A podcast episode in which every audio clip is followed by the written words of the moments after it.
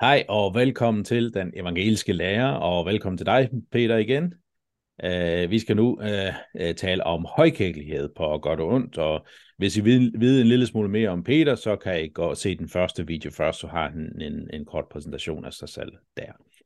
Uh, men sidste uh, udsendelse, der talte vi om lavkirkelighed. Hvad, hvad, hvad betyder det at være lavkirkelig, og, og hvilke implikationer har det for, for, for, for øh, forståelsen af kirke, og, og også lidt omkring, hvordan det er udmyndtet sig i, i Danmark. Øh, nu skal vi så tale om højkirkelighed på, på godt og ondt.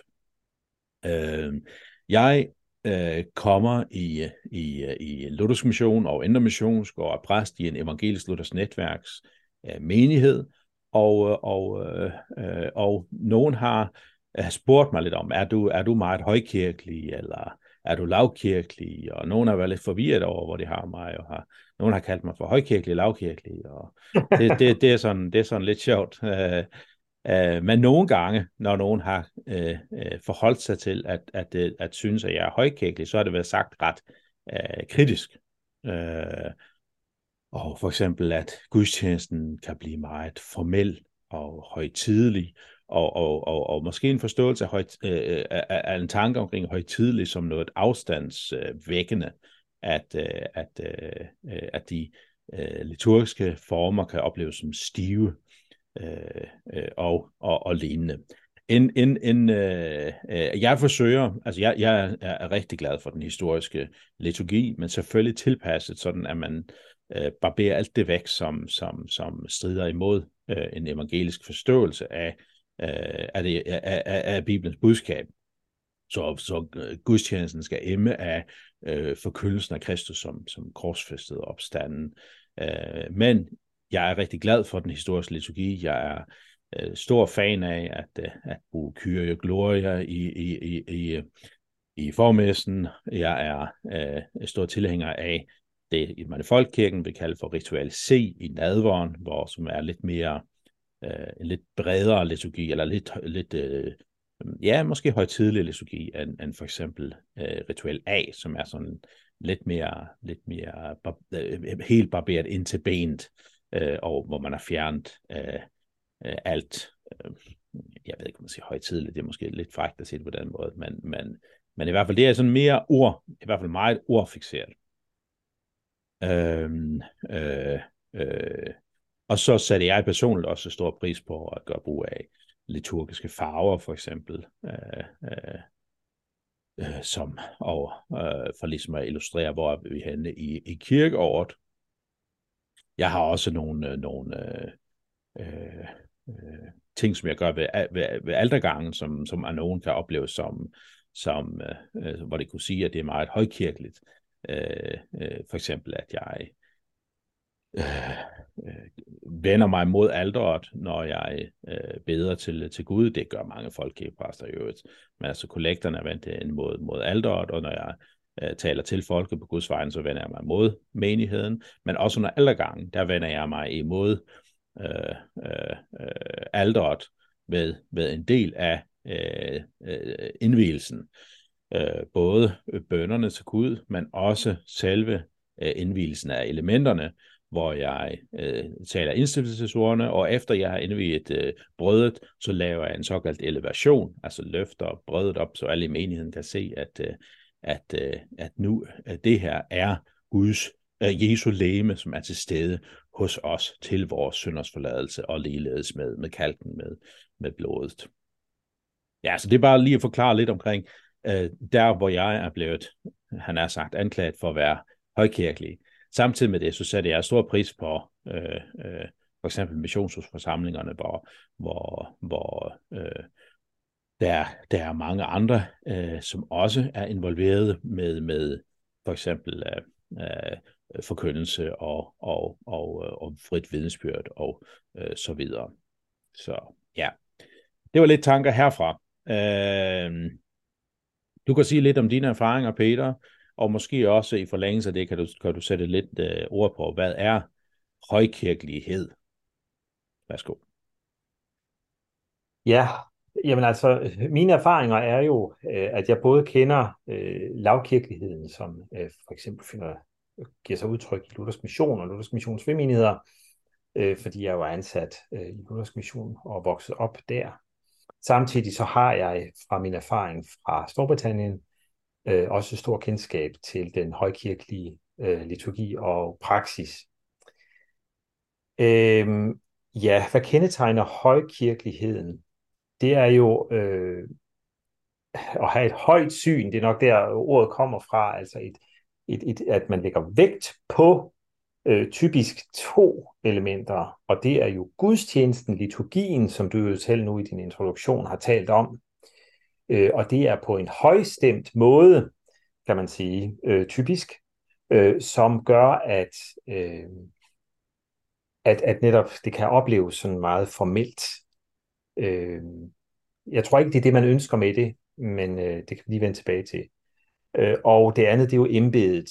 Altså, det er meget vigtigt og væsentligt at have en klar embedstænkning og embedsstruktur øh, i kirken, øh, og det øh, handler jo om dels om præsten lokalt, men det handler også om biskoppen. Mm. Øh, at der skal være en biskop, som har en, en, en vægt der. Øh, og hvis man er romersk-katolsk, så er der jo en pave oven, øh, oven i købet, ikke? Mm. som for at være den, den øh, første blandt øh, biskopperne. Mm.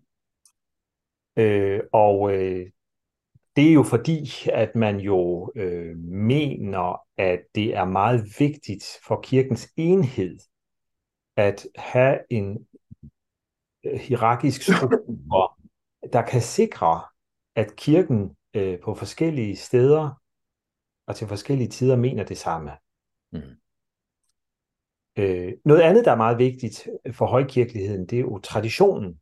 Mm. Så man har en, en konservatisme, men det er jo ikke en konservatisme, øh, øh, det er jo ikke sådan en traditionalisme nødvendigvis, men, men en meget traditionsstærk tænkning, hvor man ønsker at være i så godt som muligt i kontakt med det oprindelige. Og, og det er også derfor, at man i en højkirkelig tænkning mener, at øh, øh, bispetænkningen også på en eller anden måde afspejler øh, aposteltænkningen.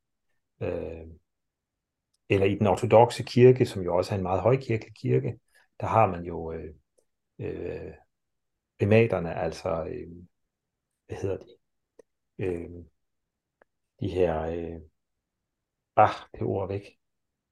Dem som, øh, altså øh, lederne af de forskellige nationale kirker, øh, som jo også på en eller anden måde er en afspejling af apostlene på forskellige tider og steder. Med patriarkerne, det du tænker Ja, tak, tak. Patriarkerne, ja, det var det ord, jeg ikke lige kunne komme i tanke om. Lige præcis. Ja. Øh, og, øh, og så er det jo også, men det har jo også noget at gøre med øh, både lærer og øh, altså lærerbevidstheden, nemlig at en klar, de her, det her klar embedsstruktur er også med til at sikre den, den sande lærer i kirken. Mm. Øh, og at folk ikke kører ud af en tangent, og fordi at det er så klart defineret, øh, også hvem der skal forvalte sakramenterne, så har man jo også muligheden der ved at lave sanktioner. Ikke? Mm. Ja, øh, det bliver jo nemmere at lyse folk i band, øh, som jo paven kan, i den romersk-katolske kirke, eller udelukke folk fra, fra øh, menigheden, fra, fordi de så bliver udelukket fra sakramentet. Ikke? Mm. Det er jo også det, der ligger, det er også det, man kalder nøglemagten. Mm. Så det jo egentlig også var en vigtig øh, luthersk egenskab. Mm. Øh, fordi lige præcis med Luther, der blev det jo vældig aktuelt, øh, det der. Øh, men, øh, men, men det er også noget af det, som, som man i den lutherske tradition har ønsket at videreføre. Mm. Mm. Ja. Det er også derfor, at man typisk i den lutherske tradition har lagt vægt på et kirkeligt embede. Mm. Så, så er blevet den lokale sovnepræst. Mm. Mm. en folkekirkelig kontekst. Mm. Ja, ja. Ja. Øhm, hvor ser vi højkirkeligheden i Danmark i dag? Ja, du ser den jo i den romersk-katolske kirke. Mm af de små ortodoxe menigheder, der findes. Men det er jo klart, det føler jo ikke særlig meget øh, i Danmark, øh, de to kirker der. Mm. Øh, men, men du kan jo, vi snakkede også om i sidste udsendelse, at det her med højkirkelig og lavkirkelig, det er jo lidt relativt, ikke?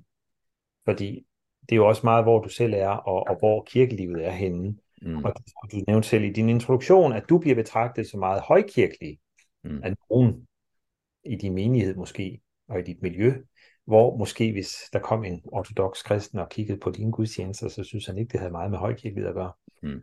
Så det er jo igen et relativt begreb. Øh, men der vil jeg jo sige, hvor man jo nok finder den, på et plan i hvert fald, til udtryk, det er jo i sådan de folkekirkelige menigheder, som kører efter sådan en meget streng og stiv folkekirkelig liturgi. Og hvor man kan sige, at søndag efter søndag er det den samme gudstjeneste, den samme liturgi, det er den samme præst, the same procedure, mm. altså ja, kan man sige, ikke? Også mm. dag ud og dag ind, og den eneste form for gudstjenestefællesskab, du oplever, det er den der traditionelle, klassiske, folkekirkelige højmesse, mm. hvor der står præst og forretter det hele, og folk de så går hjem. Mm. Øh, jeg synes ikke, det er en, mere, en særlig smuk højkirkelighed, det må jeg sige. Jeg mm. synes, det er et udtryk for stivhed, og på en eller anden måde tomgang og traditionalisme, hvis jeg skal være lidt grov. Mm. Øhm, men ikke desto mindre, øh, så øh, er der nogen, der synes, det er sagen. Mm. Jeg, jeg synes, og, og her, jeg tænker jo nok her også lidt, mit gæt er, at, at den praksis er typisk en praksis, der er også øh, blevet defineret og kommer til udtryk af dansk tidværv og den bevægelse der, fordi man jo vendte sig mod det subjektive og gik jo i høj grad ind og ville skabe en, en, en meget mere sådan stringens, ensartet kirkelighed, som bare kørte derud af, ligegyldigt hvad der skete. Ikke? Mm. Og, øh, og, og det er typisk i sådan en tidværvske krise, at du vil finde den der meget stive øh, folkekirkelige gudstjeneste tradition. Mm. Men jeg tror, den er efterhånden ikke så udbredt mere. Men jeg ved det faktisk ikke. Det, det, det kan jeg ikke. Mm. Øh, og jeg tror også, at der findes tidværvske præster, som gerne vil have en levende gudstjeneste. Det tror jeg også, det gør. Mm. Mm. I dem. Mm. Men det er måske der, og det, det er måske også derfor, at det du selv nævnte med dine egne folk, at de, øh, de måske forbinder højkirkelighed med stivhed. Ikke? Mm. Stivhed og en på en eller anden måde øh, altså et eller andet, der bare kører derud af uden refleksion til synland. Mm. Øh, og det er klart, det, øh, det virker jo ikke særlig befordrende på særlig mange. Mm. Mm. Nej. Øh, men, men som sagt, jeg tror ikke, at særlig mange katolikker ville kalde det for ordentlig højkirkelighed. Mm. Så øh, ja. Ja, ja. Jeg, jeg, jeg synes, jeg har oplevet en, en, en, en levende højkirkelighed, hvor øh, en præst har formået at kombinere den klassiske gudstjeneste med på en levende måde. Mm. Og det er jo dels et formidlingsspørgsmål. Og så er det jo, øh, og det er jo der, jeg gerne vil, øh, hvad, hvad, skulle, hvad skulle være det store forsvar for den klassiske øh, liturgi? Mm. Jamen det er jo dels, at en god liturgi er jo øh, udtrykt, er jo, hvad hedder det, et udtryk for bøn. Mm. Hvis du kan mærke bønnen, hvis du kan mærke, at gudstjenesten i alt, hvad der sker, er en bøn til Gud, så synes jeg, at liturgien virker. Mm. Og det er, det, den, det er jo det, den klassiske liturgi og den højstemte liturgi kan, som jeg personligt har meget svært ved at finde i sådan en lavkirkelig øh, snakkende gudstjeneste, hvor man plaprer løs. Altså, der er så mange ord i lavkirkelige gudstjenester. Det er helt vildt. Mm. Der, der, der bliver snakket konstant. Og øh, hvis vi nu, nu, nu sletter jeg det på spidsen, ikke også? Og det kan bare gøre mig så træt i mit hoved.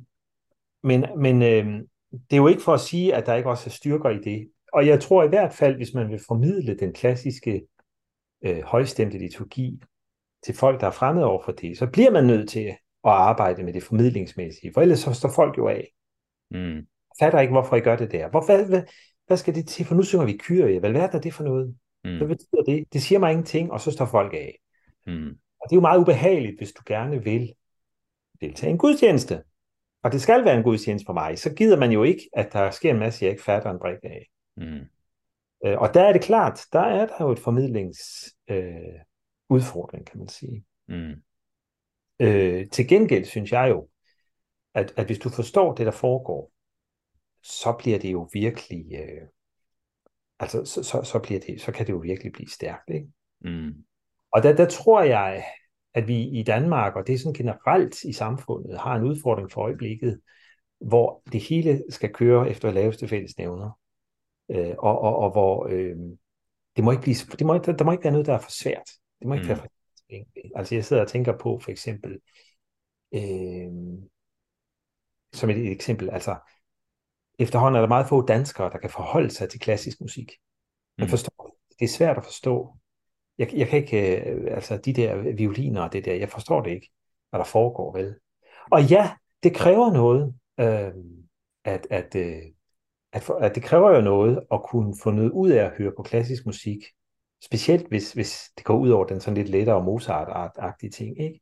Og det er jo noget, man skal, man skal føres ind i, øh, og det er jo lidt det samme, kan man sige, med den, med den højstemte liturgi, ikke? Mm.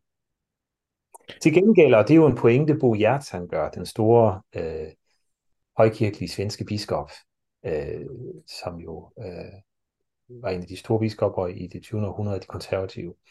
Øh, han har jo en, en meget god artikel, der hedder Liturgi og vækkelse, hvor han mm. går ind og, og, og, og taler om de her ting, og hvor han jo siger, jamen, øh, liturgien, den kan jo noget, når vækkelsen forstummer. Mm. Altså, når jeg ikke længere føler mig vagt, når jeg mm. føler, at kristenlivet er død, når jeg ikke længere kan høre ordene, øh, og jeg kører mig træt og så videre, mm. så hvis jeg, hvis jeg kan, øh, kan gå ind i liturgien, så den kan bære mig, mm. så kan den give mig noget der, som jeg ikke ellers kan få. Mm. Øh, og øhm, og det, det, det tror jeg er en, en udfordring for sådan meget vækkelsesorienteret folk, som den tradition, vi kommer fra, øh, mm. at, at forstå det mm. og tage det til sig. Og det kræver øvelse, øh, og det kræver øh, indføring. Mm. To spørgsmål. Uh, det ene til øh, noget definition, og det andet til, øh, til, til noget, hvad skal man sige, pædagogik. Uh, definition. Hvad mener du med en levende gudstjeneste, og hvad mener du med at mærke uh, at bønnen? Ja, altså nu prøvede jeg, nu gør jeg meget ud af at beskrive det, jeg vil betragte som en død gudstjeneste, ikke? Mm. Øh, en levende gudstjeneste, jamen det er jo et sted, hvor du føler, at du, du er med i det, der foregår. Altså, øh, at du, øh, og at der er et liv, altså at de folk, der er med i gudstjenesten, og det gælder jo især liturgen, men det gælder også menigheden som sådan, øh, lever med og bærer det med. Mm. Ikke? Altså, det gør jo en kæmpe forskel, når du synger en salme, om folk de synger med, eller om folk ikke gør det. Mm, mm. Altså de der gudstjenester, hvor du hører et eller andet kirkekor stå på pulpituret og, og synge Gud, øh, salmen alene, og du kigger rundt, og folk bevæger, de synger slet ikke med, og der er nogle få, der sådan piper en lille smule. Ikke? Altså, mm. det er jo ikke, det vil jeg ikke kalde levende gudstjeneste. Levende mm. gudstjeneste, hvor man synger med. Mm. Det du for eksempel typisk ser i en lavkirkelig gudstjeneste, ikke? at folk de synger med. Mm. Øh, selvom det er ikke nødvendigvis altid tilfældet heller. For du kan også opleve en lavkirkelig gudstjeneste, for eksempel, at bandet kører derud af med en ny smart øh, sang, de har fundet, og folk kender den ikke, og så sidder man der og glor, mens bandet mm. bare kører derud af. Det er ikke spor bedre. Mm. Heller ikke kan levende gudstjeneste, selvom der måske er godt gang i den deroppe på scenen, ikke? men altså... Mm. Øh, og så tænker jeg bare, altså, at, at, at menigheden lever med i det, der foregår. Øh, og der er en eller anden gensidig forståelse. For eksempel i Kyrie. Nu beder vi Gud om, at han vil forbarme sig over os. Ikke? Mm. Det er vi forstået, og det lægger vi frem. Mm. Så det ikke bliver et eller andet fjernt teoretisk mm. mærkeligt. Mm. Det her, det forholder vi os til. Vi er klar over, at nu kommer vi frem til Gud. Mm. Vi har brug for hans nåde, mm. og det er vi med i. men, men det er jo både noget, som, kan vi sige, dem, der leder liturgien, præster, musikere, de skal bære frem, så menigheden mm. kommer med, og det er også noget, menigheden skal bakke op om. Ikke? Det er den der mm. gensidighed mellem menighed øh, og øh, dem, der leder gudstjenesten. Mm. Det ved jeg, ikke? Mm. Og der må så... man jo bare sige, at øh, det giver jo også en udfordring for til kirkerummet, fordi øh, jeg ved ikke, at hvis man for eksempel går til gudstjeneste i sådan en meget stor katedral, ikke? Øh, og som jo er vældig flot i sig selv, men hvis man så sidder der 20 mennesker midt på øh, midt i midt i øh, skibet der og føler sig som sådan forkælet, eller ved ikke forkælet, en forkølet flok, øh, så mm. virker rummet ikke rigtigt vel. Det fremmer i hvert fald ikke mm. en levende liturgi, synes jeg. Mm. De er så heller ikke bygget til det typisk. De var jo bygget til noget helt andet. Mm. Ja, ja. Hvad med øh, uh, hvad, hvad så med det formidlingsmæssige? Altså, hvordan uh, hvordan uh, hvordan formid, hvordan uh, hvordan inddrager man menigheden i noget som som uh, som de kan opleve som uh, øh, noget, der skaber afstand, eller noget, som er stift, og som man ikke forstår. Hvordan, øh, fordi jeg synes, altså, man kan komme til gudstjeneste, hvor, hvor, hvor der er forskellige led, og så bliver alt forklaret. Mm. Øh, det synes jeg også kan være noget dræbende. Mm. Øh, og på den anden side, så, så, så, så, øh, øh, så er det lige så dræbende, hvis man ikke fatter en brik af, hvad der, hvad der foregår. Så mm. hvordan, hvordan øh, rammer man en god balance der? Ja, det er jo en kunst. Mm. Det er jo en kunst, ikke? Øh, jeg tror, man kan gøre det på forskellige måder. Øh, jeg tror, man kan... Øh, man, man skal have noget, man kan dele en folder ud sammen med salmebogen, hvis man bruger sådan en. Eller i hvert fald, og hvis man ikke bruger en, en salmebog, så i hvert fald have nogle, nogle folder, der er let tilgængelige, hvor folk kan følge med mm. og læse om gudstjenesten og få den forklaret. Sådan så du ikke står hver gang og skal forklare, hvad sker der nu, hvad sker der nu. Og, men, men hvor folk kan læse det. Ikke? Og mm. det er jo en måde at gøre det på. Øh, og en anden måde er jo selvfølgelig en gang imellem, specielt når man introducerer noget nyt, mm. lige at knytte et par ord til. Ikke? Altså mm. for eksempel, når man starter et nyt kirkeår, og du pludselig øh, har en, øh, en lilla, lilla farver på, ikke? Øh, hvorfor det? Det kan man jo så gøre, ikke? Og det, og det er jo blevet mm. meget tydeligt nu, at, Gud, at, at, at, øh, Øh, liturger, fordi det her behøver ikke bare være en præst, det kan også, altså hvem der end leder gudstjenesten, starter enten lige inden gudstjenesten, eller lige i begyndelsen af gudstjenesten med at introducere, nu er vi her mm. i, i, det er temaet i dag, mm. og vi vil gøre det og det og det, mm. øh, det er vigtigt, på grund af det og det og det. Mm. Og så er ikke mere snak, så kører det bare. Mm. Altså, det foretrækker jeg personligt, ikke? Mm. Mm. Øh, og så må man der prøve at at lave en god balance mellem at, at instruere, og så give folk noget på skrift, sådan så mm. de typisk folk, der ikke er vant til at komme i til mm. Og så kan man jo, så synes jeg jo, så kan man jo prøve øh, dels både i sin undervisning og prædikner, og måske holde nogle særlige undervisnings øh, altså nogle undervisningssessioner før eller i forbindelse med en gudstjeneste, hvor man forklarer, hvad sker der mm. i det, og hvordan det anderledes. Ikke? Mm. Man kunne måske også, hvis man brugte PowerPoint, så kunne man jo måske skrive det på skærmen inden gudstjenesten starter, nogle forklaring mm. om, hvad der hvad skal ske i dag. Ikke? Altså, mm. Mm. Øhm, det kan jo være en måde at gøre det på, for at mm. forsøge at... Øh, men dybest set handler det jo også om, øh, og her kan der jo være en udfordring, fordi øh, skal, skal gudstjenesten være en bøn, så skal der også være et, et vis element af stillhed, ikke? Mm. Øh, og det kan jo være en udfordring, hvis der er en hel masse børn og sådan noget, som man også gerne vil give plads til i gudstjenesten. Øh, og der er det jo også kunsten at finde en, en, en god balance i det. Og derfor kan man sige, at der bør jo øh, en menighed øh, have et rum, hvor øh, man kan tage børn ind og sidde øh, uden de, altså, så de ikke forstyrrer for meget og så videre, men mm. hvor man samtidig kan følge med i gudstjenesten. Ikke? Mm. Mm. noget bør prioritere, så man skal sørge for at have nogle gode materialer for børn, mm. øh, når de, øh, så de kan blive optaget af det, ikke? Altså for eksempel noget at læse i, eller sådan noget. Det er der også mange menigheder, der har. Mm. Øh, og det kan også, øh, en måde at gøre det på, det er også at sige, at vi giver børnene fem minutter, og så mm. fokus på dem. Men, men så kører vi så også resten mm. på anden vis. Ikke? Mm.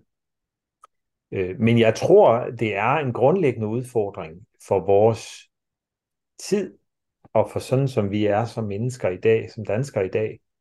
Det er svært for os at øh, trække os, altså at gøre os til en del af noget, noget større, hvis du forstår, hvad jeg mener med det. Mm, mm. Altså, øh, vi, er meget, vi er meget individualistiske i vores tilgang til, det, til tingene. Mm, mm. Men nu kan man så også sige, det handler også lidt om traditioner, fordi øh, den tradition, du er en del af, den menighed, du er en del af, det er jo en lavkirkelig tradition, ikke? Mm. Derfor vil det være en større udfordring, end hvis du var i en kirke, der er vant til det. Mm. Ja, ja. Jeg, øh, ja jeg tror, at, at årsagen til, at jeg blev meget draget mod det sådan ret liturgisk bevidste og det historiske, det handler egentlig ikke så meget for mig personligt om, hvorvidt jeg er højkirkelig eller lavkirkelig. Altså, øh, jeg synes, det, det, det begreber er meget diffuse, også fordi de er så relativistiske et eller andet sted. Altså, hvad, hvad, hvad mener man med det? Øh, hvor, hvor jeg har hørt om, om, om højkirkelig, som er nærmest øh, Øh, katolikker, øh, altså romersk katolikker i, i, i udtryk og i selvforståelse. Øh, jeg har hørt om højkirkelige, som, som er ekstremt ekskluderende, øh, som, øh, som, øh, øh, øh som, som afviser enhver form for andre, der involverer sig, fordi de, øh, altså det er meget højt, øh, eller ekstremt højt præstesyn. Og så er der øh, øh, øh, øh, højkirkelig, som er et helt andet sted, som, som, som, hvor nogen også betegner som højkirkelig, som har et, et, et stort syn på, på for historien og den historiske liturgi og, og formerne og sådan noget. Og det er nok et eller andet sted, hvis man skal kalde mig højkirkelig, så er det nok i den fløj, hvis man kan sige sådan, at jeg befinder mig. Fordi jeg egentlig tror jeg, at jeg rent teologisk er ret lavkirkelig.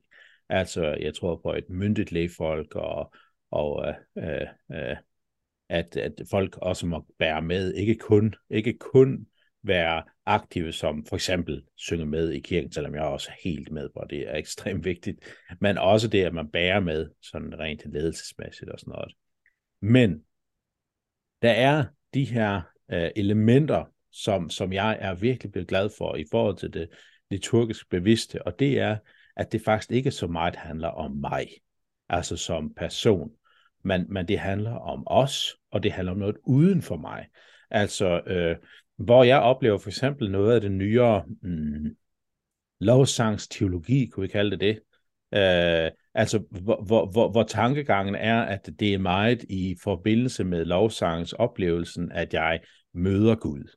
Og når jeg siger møder Gud, så tænker jeg på de følelser, det vækker inden i mig. Altså at, at, at, at øh, mødet med Gud bliver sådan en emotionel øh, erfaring, øh, øh, at, at, at det er der, jeg oplever Guds nærvær, hvor det mere liturgisk bevidst, og særligt det, som har et meget højt syn på, på sakramenterne, der er det meget fokus på, hvad der sker uden for mig. Altså, øh, det er ikke min indre følelse, som, som det handler om. Det handler om, hvad der bliver ragt mig, og hvad er det, jeg får lov til at sætte mig ind i. Altså, jeg får lov til at komme, selvom jeg er dybt depressiv, så kan jeg sætte mig til gudstjenesten, og her er jeg fuldstændig en del af menigheden, del, deltage i liturgien, ligegyldigt hvad jeg føler, eller hvis jeg er i hopla og, og er virkelig bare så lykkelig, øh, så nøjagtigt det samme kan jeg bare sætte mig ind i gudstjenesten og, og være der. Hvor der er plads til mine følelser, ups and downs og, og, og, og hvad det er, men hvor jeg får lov til bare at være. Øh, så så, så det, det der er min kærlighed til det mere liturgisk mm, bevidste er, er, er vagt, øh, og hvor min, min kærlighed til det, som nogen vil kalde højkirkelighed, øh, og så, det, man, det, det bliver, så bliver man nødt til at definere, hvad mener så, vi så med højkirkelighed. Ja, hvad tænker du om det? Jamen, jeg synes, det er meget godt, øh, du sætter meget godt ord på, jeg tror, nogle af de der ting, som for eksempel Bo Hjerts taler om, øh, omkring liturgi og vækkelse, og den, den gode balance, der skal være mellem de to elementer, fordi når vækkelsen forstummer, når jeg øh, ikke føler længere, når øh, jeg bliver deprimeret, eller hvad det nu kan være, ikke? Mm. så kan jeg få noget der, som kan bære mig. Mm. Øh, jeg, jeg tror, det er meget godt, det du siger der, øh, omkring de ting. Det, det, jeg synes, det, det er helt rigtigt, det der. Og jeg tænker jo, den ideelle kirkelighed, den kombinerer de to ting, og skaber ja. en balance. Ja, helt sikkert. Øh, ikke også? Øh, og, fordi, og, og du har jo fuldstændig ret i, at den gode gudstjeneste handler ikke bare om, handler ikke om mig, altså Mm. Mm. rigtigt vel. Og man kan jo sige, det der jo er, øh, altså den usunde øh, lavkirkelighed, det er jo der, hvor man ikke vil lade sig lede Mm. øh, gudstjeneste, men det hele, det bare skal, øh, ja, altså det bliver fra, nærmest fragmenteret. Den mm. usunde højkirkelighed, det er jo der, hvor øh, præsten kommer til at fylde alt for meget. Mm. Mm. Og du får den her karismatiske præstetype, der bare fylder det hele, og måske skal fyre jokes af og sådan noget, ikke også? Altså for på en eller anden måde at skabe en opmærksomhed om hans person. Mm. Og det er også fuldstændig forkert øh, Mm. efter øh, og, øh, og, og det, øh, det er vigtigt, at, at altså en god gudstjeneste, der vil jo liturgen være en tjener ligesom alle andre. Mm. Øh, og, og det er jo vigtigt at finde den der balance, for ellers så går det galt.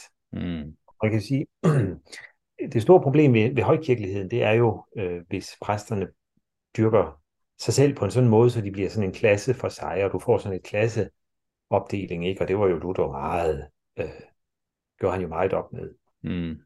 i sin samtid, ikke også? Fordi du Mm. ender i det er klerikalisme, som man også kalder det, altså at præsterne, de bliver sådan en, de får sådan en særstatus, Mm. Mm. rige, hvad de jo ikke har. Mm. Ja, som de i rent teologisk øh, vel har i den, både den ortodoxe og katolske kirke. Jo, jo, der har man jo udviklet en teologi, øh, som gør dem til noget særligt. Mm. Men det er jo det, som man jo i lavkirkeligheden stiller meget store spørgsmålstegn ved, eller Mm. tager opgør med, kan vi sige. Mm. Og, og, og, og Luther gjorde jo det samme. Du læste i sidste udsendelse det her vers, øh, hvor er det, det står henne? Det der med, vi, med det, det, vi er et helligt præsteskab. Det er fra 1. Peters brev, Ja. ikke? Eutoni, ja. Ja, øh, hvor, øh, som jo blev brugt, er blevet brugt som sådan et, et lavkirkeligt opgør. Mm. Er øh, klasse, klasseforståelse, som jeg vil Mm. Mm. Og øh, jeg, jeg tror egentlig ikke, øh, for eksempel, at øh, den, i den katolske højkirkelige forståelse, at man ønsker, at præsterne skal være sådan nogle eksklusive, arrogante typer. Slet, slet Nej, ikke. nej, nej, nej. Det kan du med meget mo- øh, kritik af også internt. Mm. Mm. Altså ret skal også være ret, ikke? Men det er klart, det, det bliver bare alt for nemt sådan en sideeffekt af den Mm. der. Mm. af det. Ja, og der er vel en særlig salvelse over den, også ved at man betragter ordinationsritualet som et sakramente og sådan noget. Mm. Mm. Også. Jamen, det er jo det, det er jo, Mm. det er jo hele den der tænkning, som, Mm. som jo øh, kan udvikle sig i sådan nogle usunde tendenser. Mm. Ja, og så på den anden side, i den, i den lutherske teologi, der opererer man vel også i en eller anden udstrækning med et særligt præstedømme. Altså at dem, der har et hyrdelæreansvar, også på sin vis er særlige. Ikke forstået som, som særligt øh, bedre eller vigtigere eller noget som helst, men det er et særligt kald, og jeg tænker på for eksempel øh, den afsprogsbekendelse, øh, artikel 14, hvor der så ingen må, må, må øh, lære offentligt uden, at han er retligt kaldet, eller hvordan det ord ret står. Altså Ja. der har man en, en forståelse af et vist øh, særligt præstedømme, men netop ikke præstedømme forstået som, som de præster, der omtales i for eksempel 1. Peters brev øh, 2, 5 og 9, eller åbenbaringen 1, 6, hvor, hvor, hvor, hvor det bliver brugt om hele Guds folk. Det er interessant, at det er øh, at det, det græske ord, der bliver brugt der, det er en direkte oversættelse af det hebraiske ord for offerpræsterne i templet. Hvorimod det særlige, øh, hvis vi kunne kalde det præste, øh, øh, kald i den nye testamente, det er andre græske ord. Ord, som vi kunne oversætte til ældste eller tilsynsmand. Øh, men der, der har vi noget særligt, ikke så meget særlige mennesker, men et særligt kald, som, som er vigtigt indadtil i kirken, ikke også? Jo, det handler jo, kan man sige, det handler jo også om forståelsen af embedet, ikke? Øh, Mm. Det er også noget af det, du refererer til i forhold til en luthersk, øh, luthersk forståelse, fordi Mm. Øh, det lutherske embede, det er jo ikke i kraft af, at en person er noget særligt. Mm. Og man kan sige, det karismatiske embedsforståelse, det er jo, at du får et embede i kraft af dine særlige gaver, ikke? Mm. Mm. Og en, en, en, en, en luthersk, og for den sags skyld jo også katolsk øh, embedsforståelse, der bliver du jo indsat af menigheden til at, Mm. ligne, men, altså, til at lede menigheden, og der er en stærk øh, hvad kan man sige, øh, sammenhæng mellem præst og menighed. Altså, Mm. præsten kan ikke operere uafhængigt af menigheden, Mm. og omvendt. Mm. Det hænger Lige meget nøje sammen, og det vil så sige, at så skal en præst jo også på den, altså præsten er menighedens tjener, Mm. øh, der skal gå ind i kraft af den særlige kaldelse, han har fået af menigheden. Mm. Ja, og en præst må aldrig forvalte gudstjeneste, eller forrette gudstjeneste for sig selv. Det var noget af det, som, som øh, reformationen begyndte med, kan man sige. Helt rigtigt. Helt rigtigt. Og, og, og der kan man sige, øh, der er der jo en løbende udfordring. Og jeg tror måske i vores tid er den endnu større, øh, end den har været tidligere. Altså at der er en god dialog og forståelse mellem menighed og præst. Mm. Og det er i, hvordan en gudstjeneste skal køre. Ja. Det er jo ikke noget, hvis præsten kører i et spor, og menigheden er et andet sted. Mm.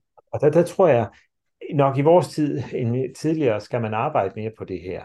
Mm. Øh, det, det, det, det bliver man nødt til. Mm. Der kan man selvfølgelig sige, at lavkirkeligheden er der som præst mere besværlig at have med at gøre, fordi folk, de, øh, de giver udtryk for, hvad de vil, og hvor de er, og hvad de Mm. vægter, ikke? Øh, men der er også en styrke ved det. Mm. Helt Så klart. Bare, at det ikke bare, at det ikke bare kører netop ud i den der Det er så vigtigt. tomme, tomgangsrille, Mm.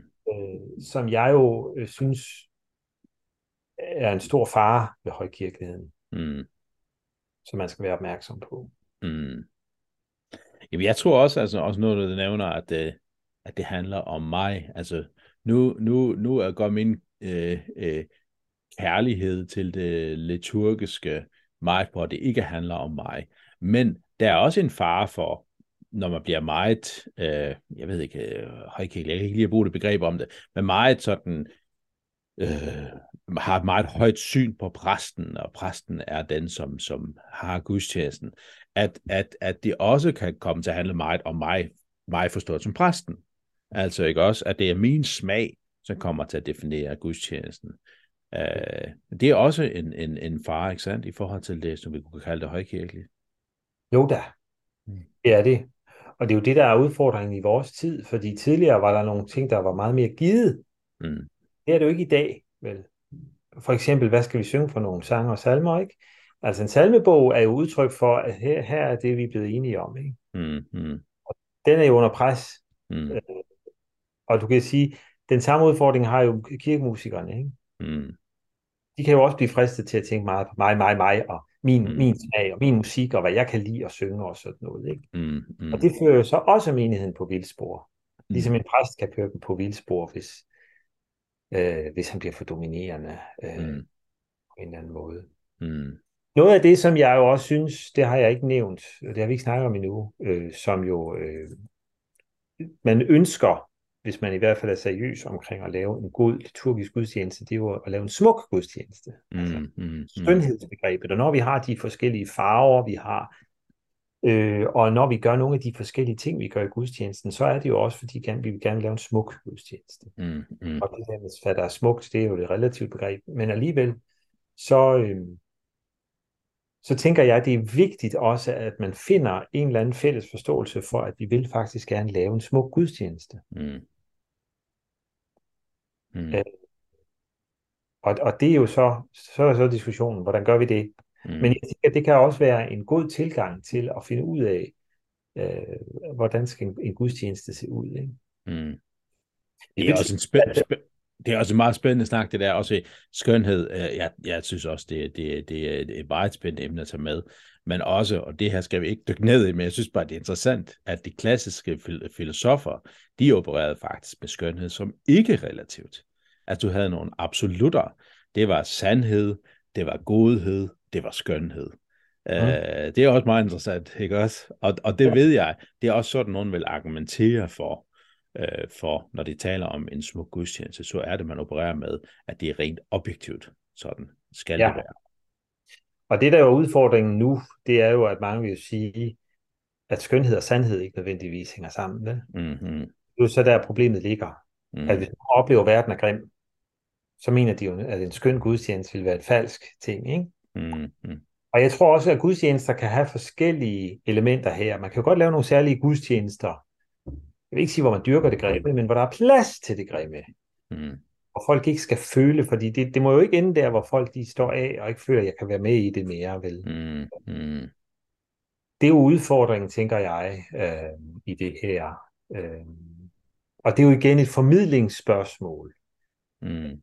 At, at man skal jo også kunne se det skønne. Mm. Det giver sig selv nødvendigvis. Mm. Ja, ja, og man har vel også øh, den klassiske øh, liturgi fra, fra, fra Bibelen, salmernes bog, som ja. rummer øh, en meget stor bredde også af menneskelivet og skønhed og grimhed og modstand og glæde og fest og nød og sådan noget, ikke også? Jo, jo, det er rigtigt. Mm. Men ja. jeg tror, at medinddragelse er et, er et nøgleord. Ja. Mm. Hvis man skal have, hvis man vil forsøge at lave en mere højstemt gudstjeneste, så er medinddragelse et nøgleord. Mm. Prøv at sætte ord på det. Hvad tænker du? Hvad er medinddragelse? Jamen medinddragelse, det er jo, altså at folk forstår, hvad der foregår. Mm. At folk føler sig, og på den måde kan være med i det. Mm. Jeg har oplevet, øh, ikke i Danmark, men jeg har oplevet gudstjenester, hvor jeg synes, at man, øh, altså hvor menigheden var reduceret og stod af til statister, øh, mm. og nogen, der bare kunne stå og på en eller anden måde betragte, hvad der foregik. Mm. Øh, og kunne man så få dem til at lave kaffen bagefter, så var det altid. Det synes jeg ikke er i orden. Mm. Øh, og, øh, og der skal man altså kende sine folk øh, og så videre. Der har man jo også i forbindelse med undervisningsmuligheder, konfirmation, oplæring, mm. Så mm. nogle muligheder for at inddrage øh, de her gudstjenestelementer. Det taler vi jo nok alt for lidt om. Mm. Så undervisning. Mm. Også nogle, altså, der er jo rigtig mange ting af det, vi gør i gudstjenesterne, som vi gør af nogle bestemte grunde. Mm. Det er jo netop fordi, vi ønsker at, øh, at betone nogle bestemte ting, der er vigtige. Mm. Det kan man jo godt. Det tror jeg også skal, skal, skal mere ind. Og her ligger der jo nok også i medinddragelse, at man tager en samtale med folk om, øh, hvad tænker de om det, og hvordan kan de se sig selv i det. Mm. Ikke? Ja, det er præcis. Øh, så jeg tænker egentlig ikke, hvis vi nu skal for eksempel tage et eksempel med Kyrie, det behøver ikke nødvendigvis lige præcis at være, se ud som den klassiske form, man, hvor man synger de her tre sætninger på græsk. Mm. Øhm, som jo for mange er meget fremmed. Ikke? Altså, det mm. kunne jo også være på dansk. Mm. Det kunne også være en anden måde at... Øh, med, med andre ord at give udtryk. Mm. Mm. Ja. Ja, ja. Højkirkelighed i Danmark, nu har du nævnt, du at måske kan man finde lidt af det, i hvert fald en stiv udgave blandt nogen øh, i den tideværvske øh, fløj. Øh, ikke dermed sagt, alle er der, eller noget som helst, men, men måske kan man finde noget af det der. Øh, øh, jeg tænker også, at jeg finder noget af det, jeg ved ikke, om jeg kan kalde det højkirkeligt, men i hvert fald sådan ret liturgisk bevidst, i den brede kirkelighed i Danmark, altså hvor man, hvor, hvor, hvor man kan være meget, meget liberal i forhold til indhold og sådan noget, men formen skal i hvert fald bevares, ikke også?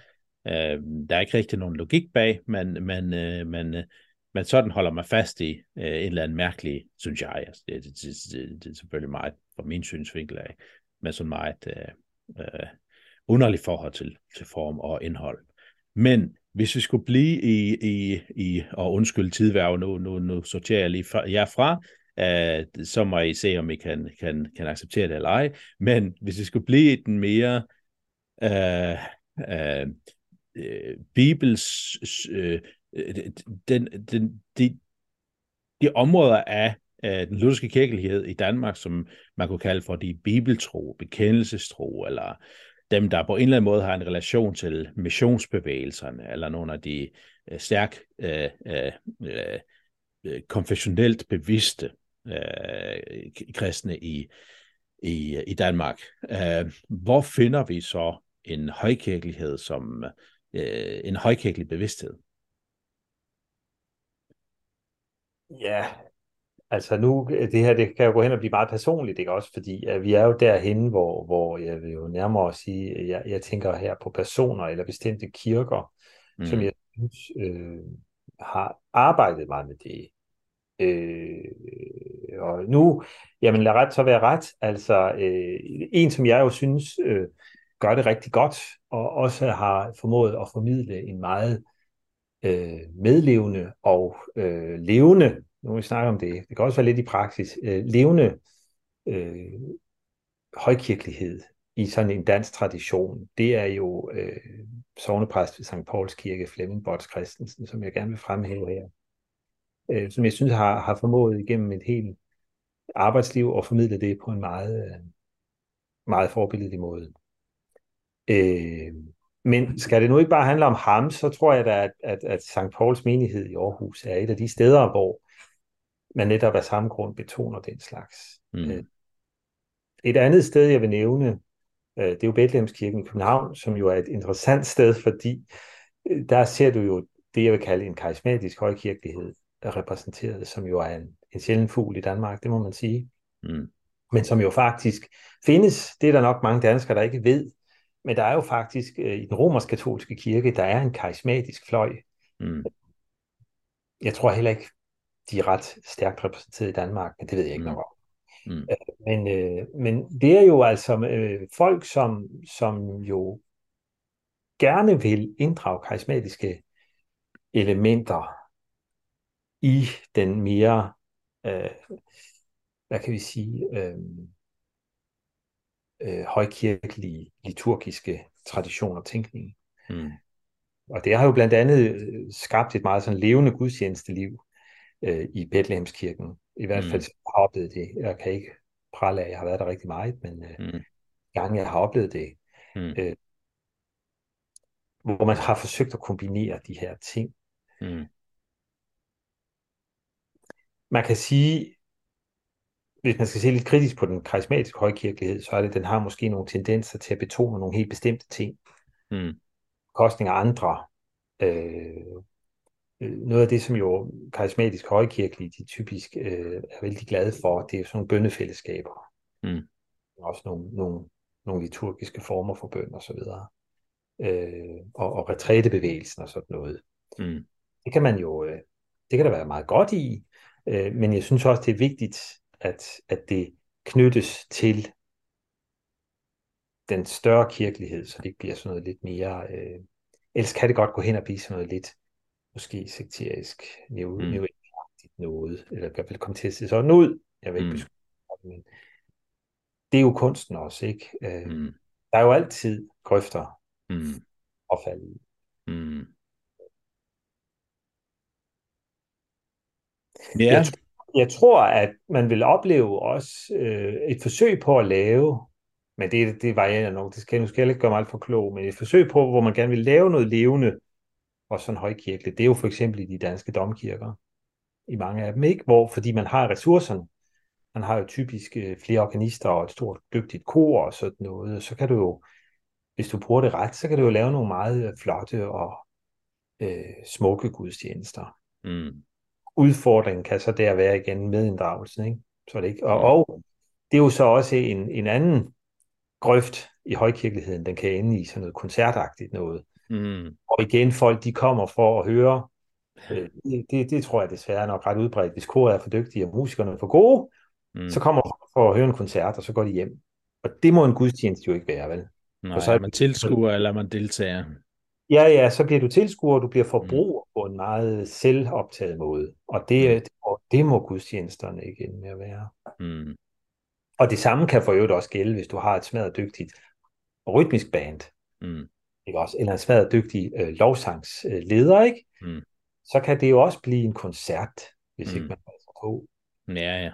Ja, der er måske ansvaret for musikerne netop at være bevidste om, hvordan inddrager vi menigheden, ikke også? Hmm. Netop. Ja.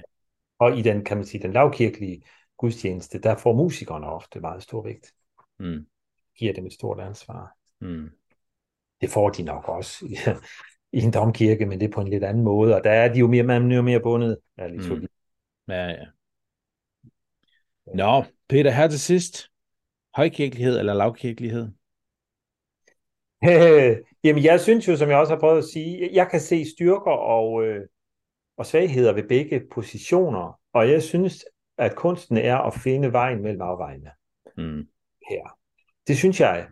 Øh, men jeg, når det er sagt, så synes jeg, at vi i Danmark generelt savner en større forståelse for de smukke gudstjenester. Mm. Traditionen. Det kunne jeg godt tænke mig mere af. Mm. Det kunne jeg. Jeg synes, vi er, øh, vi er endt øh, i sådan en... Øh, vi er endt i et samfund, som jeg synes tenderer til traditionsforagt. Mm. Og her tænker jeg ikke kun kristendom, her tænker jeg generelt. Mm. Og det tror jeg, vi går glip af meget dejligt, smukt og godt, som øh, vi har fået i arv. Mm. Øh, og jeg håber jo, at nogle af de her, altså nu for eksempel nu, der er kommet sådan en fællesangsbølge igen, mm. hvor man hiver nogle af de gamle gode fællesange frem, som man måske ikke har sunget i lang tid. Sådan noget. Og glæden ved at finde sammen i fællesang. Mm. Det er jo, synes jeg, er meget, meget positivt. Og jeg håber, at det kan også være med til at, at, at, at formidle nogle af de andre ting også. Ikke? Mm. Øh, og jeg, jeg, ja, altså jeg, jeg håber, at, øh, at øh, der vil være en større øh, evne til at formidle nogle af de her ting. Mm. Fordi det her handler jo også lige så meget om præsterne, som måske har svigtet, som det handler om lægefolket, der bare står af. Ikke? Mm. Mm. Det går jo begge veje. Mm. Og hvis lægefolket ikke lærer tingene at kende, så står de af. Mm. Ja, ja. Og der kunne jeg jo godt ønske mig, at man også i, i vores traditioner i det hele taget øh, gjorde mere ud af at studere liturgi øh, som sådan en, en, øh, en disciplin, disciplin, ikke også? Mm. Og, og god gudstjenesteforståelse. Mm. Det har jo typisk ikke været noget, der har fyldt så meget, vel? Nej, altså i min uddannelse som teolog og som, som, som på seminaret efter teologi, altså det er seks års teologiuddannelse og så fem måneder på seminariet. Den eneste liturgik, jeg kan huske, jeg har haft, muligvis var der noget mere, det jeg kan huske, jeg har haft, det var nogle få timer på pastoralseminaret. Øh, og, og, og det var det. Øh, og det tænker jeg, det, det er alligevel ikke særlig meget for en, der skal være præst. Øh, ja, det er liturg, ikke også? Nej, nej. og jeg valgte bevidst øh, at, at, at blive uddannet et, et sted, hvor jeg fik liturgik som et fag. Mm. Jeg sådan kørte et helt semester, fordi jeg ønskede at trænge dybere i det her område. Mm. Øh, fordi det ved jeg godt, det er der ikke tradition for i Danmark. Mm. Hvilke elementer i, i gudstjenesten er vigtigt, at vi holder fast i, eller, eller genopfinder igen? Altså i forhold til det med skønheden, og i forhold til, at det skal være et bøndens sprog, men også i forhold til, at det naturligt skal være Kristus og korscentrisk. Jamen, jeg tror øh, langt på vej, det handler om nogle... Nu kan vi jo glæde... Jeg, jeg glæder mig personligt jo over, at sakramenterne har fået en større plads. Mm. Også i den lavkirkelige øh, tradition, kirkelighed. Mm. Mm. Og jeg synes jo, men, men det, øh, jeg tror, vi skal, øh, sådan overordnet set, handler det om at få mere syn for stillheden. Mm. Altså, at man skal ikke snakke konstant igennem en gudstjeneste. Øh, og det er jo sådan et mere overordnet, altså det smukke og skønne i stillhed og mm. genfinde Og det er jo ikke bare øh, gudstjenesten, det er jo hele samfundet, der har den udfordring. Mm. Øh, og trygheden i stillheden at man er tryg i, at det er stille. Mm. Og, øh, og så tror jeg, at, at vi forstår den her kombination, altså vi skal også, vi skal også have bodselementerne med ind. Altså kyrie i en eller anden form, det behøver ikke for mig at, at være de tre gange græske kyrie i læseren, men det, øh, men altså at vi også, altså at, at, gudstjenesten handler ikke om mig, men om Gud, ikke altså? Og det er måske en banal sandhed, men det er det jo alligevel ikke. Mm. At fange det. Og der kan jeg jo godt lide, når vi starter gudstjenesten med en synds erkendelse, som kyr, der ligger i kyrieledet, at øh, vi er de små, og Gud er den store, ikke? Og mm. det, det er vores tilgang til hele gudstjenesten. Mm. Øh, det tror jeg også er en vigtig del at få mm. med. Øh, og så synes jeg jo, det er vigtigt at... Ja, altså, jeg kan godt se en god øh, balance mellem nyt og gammelt inden for det musikalske, altså med mm. salmer, sange og sådan noget, og få den gode vægt der. God mm. kombination af de to ting. Det synes mm. jeg er en, er en kvalitet. Mm. er med til at gøre øh, gudstjenesten smuk. Mm. I, vi får også en mangfoldighed af musikalsk udtryk i sådan en gudstjeneste. Mm. Ikke så ensidigt, enten fuldstændig øh, gammeldags, ikke også, øh, med gamle salmelodier bare, eller øh, fuldstændig moderne, øh, nutidige, hvor, hvor vi ikke synger noget, der er mere end 30 år gammelt. Ikke? Altså, mm, mm. Begge dele giver en skævhed, hvor jeg tænker, her kan man finde en god balance. Mm. Øh, men det er jo en balance, der skal findes øh, i ydmyghed og gensidig mm. respekt. Mm. Og det er jo kunsten. Ja, ja. Det er jo nemmere at gå hver til sit og dyrke hver sin, sin lejr. Ikke? Mm. Ja.